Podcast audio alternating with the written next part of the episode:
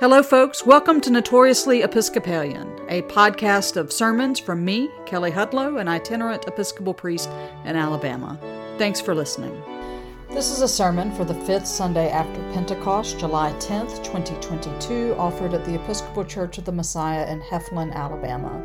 The principal text for the sermon is the opening salutation of Colossians, chapter 1, verses 1 through 14. May I speak in the name of one God, Father, Son, and Holy Spirit. Amen. This Sunday, we begin a series of readings from the book of Colossians, the epistle to the Colossians. This letter is a bit mysterious. It tells us here at the very beginning that it is written by Paul, an apostle of Christ Jesus and by Timothy. But throughout the letter, it uses different language and style than other, than other letters that we know that Paul wrote. So, this leads biblical scholars to start looking for clues to try to figure out what is going on. And so, some scholars say, well, this was a letter that Paul wrote late in his life, when he was near death, during his last imprisonment which is why some of the theological themes that we see the kernels of in other letters are now more developed because it's coming at the end of Paul's ministry.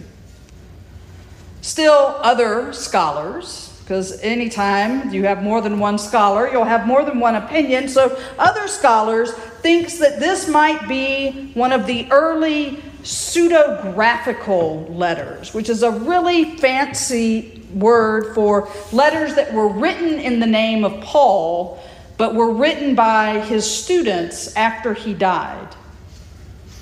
This was a common practice. It wasn't forgery, the, the, way we would sort of think of forgery or plagiarism. It was a way that you honored your teacher and you continued their teaching by writing under their name.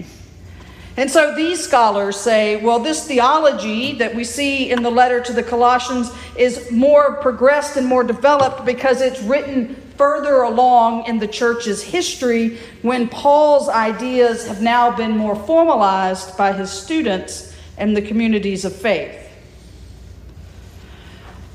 Whether the letter was written by Paul and Timothy is not the only mystery involved here. But the community that the letter is written to is somewhat clouded by history.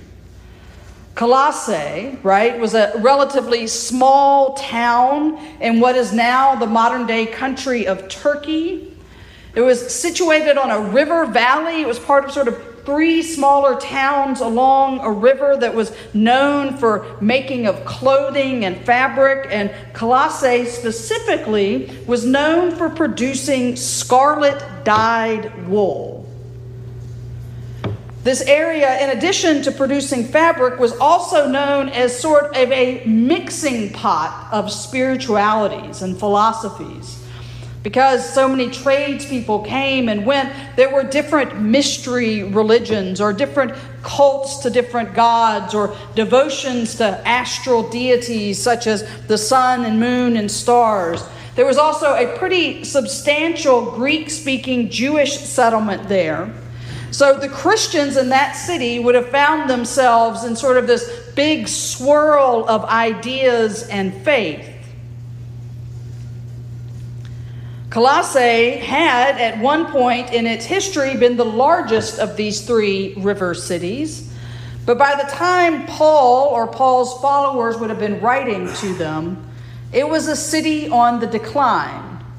A bigger city had developed upriver. And in 61 CE, there was a major earthquake that hit the region. And it seems that Colossae and some of the other small towns never quite recovered from the damage that was done there. And the Christian community sort of disappears into history, and we don't know what happened to it. So it is to a community in decline that this letter is written. And while there's not a list of community errors that we normally see in Paul's letters when he begins to address a community, it seems like this letter was written to oppose the creeping effect of all of those different spiritualities that surrounded the Christian community. It's possible that the Colossians were incorporating other practices into their life of faith, making life slightly easier by, you know, offering or participating in rites to celebrate the sun or the moon or, or local cultic practices.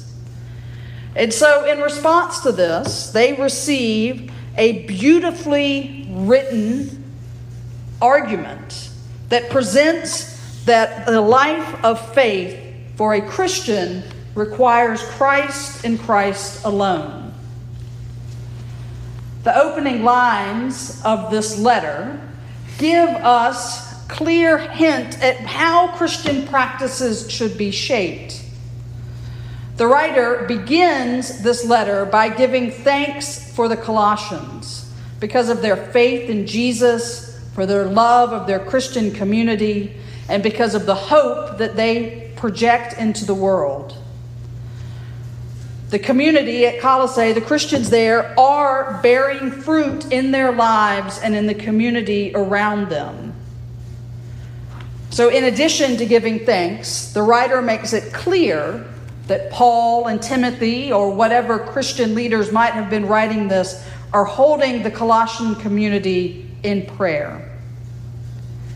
Now, for some of this, this churchy language, I give thanks to God for you, or I'm praying for you without ceasing, maybe seems a bit hollow.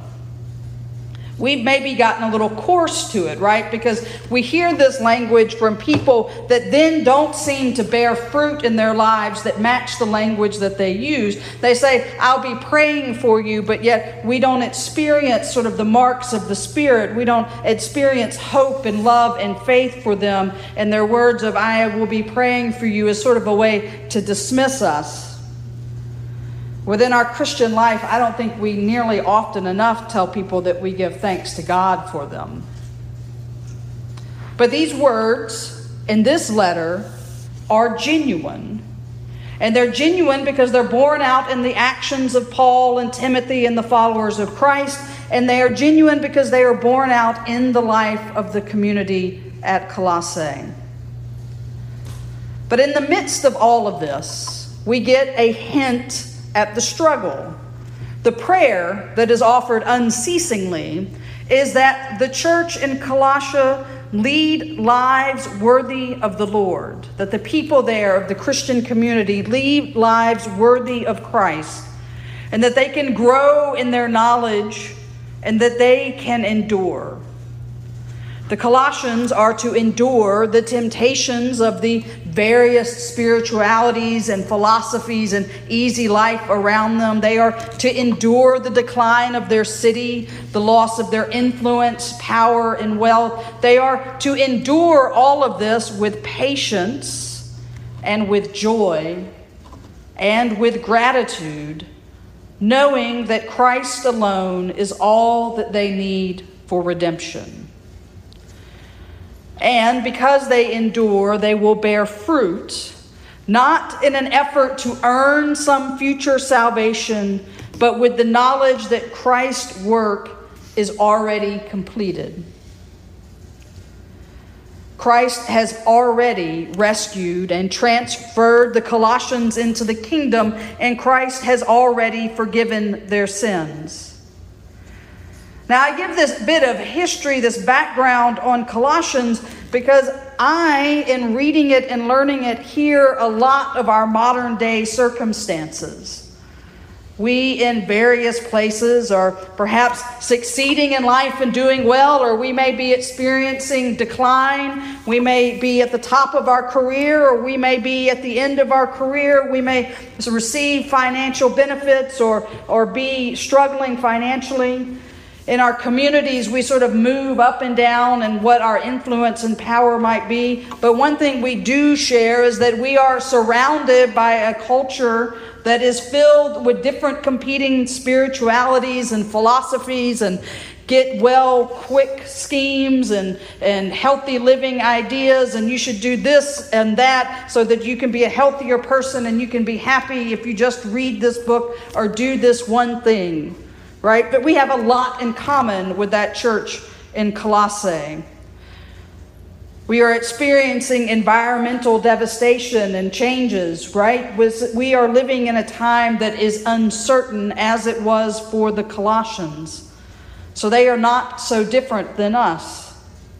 And so we can hear these comforting words from Paul and Timothy in the early church that writes, reminding us that even in this uncertainty and this swirl of different religions and ideas, that we can bear fruit because we have faith in Jesus and love for our community, and because we are bearers of hope, and that other Christians give thanks for us and that we can give thanks for each other to God and that we can continue to lift each other up in prayer. And we are also reminded, just as the Colossians were, that the work of Christ has already occurred. Even in this world of uncertainty, we are called to live lives worthy of Christ because we have already been saved and are already forgiven. Amen.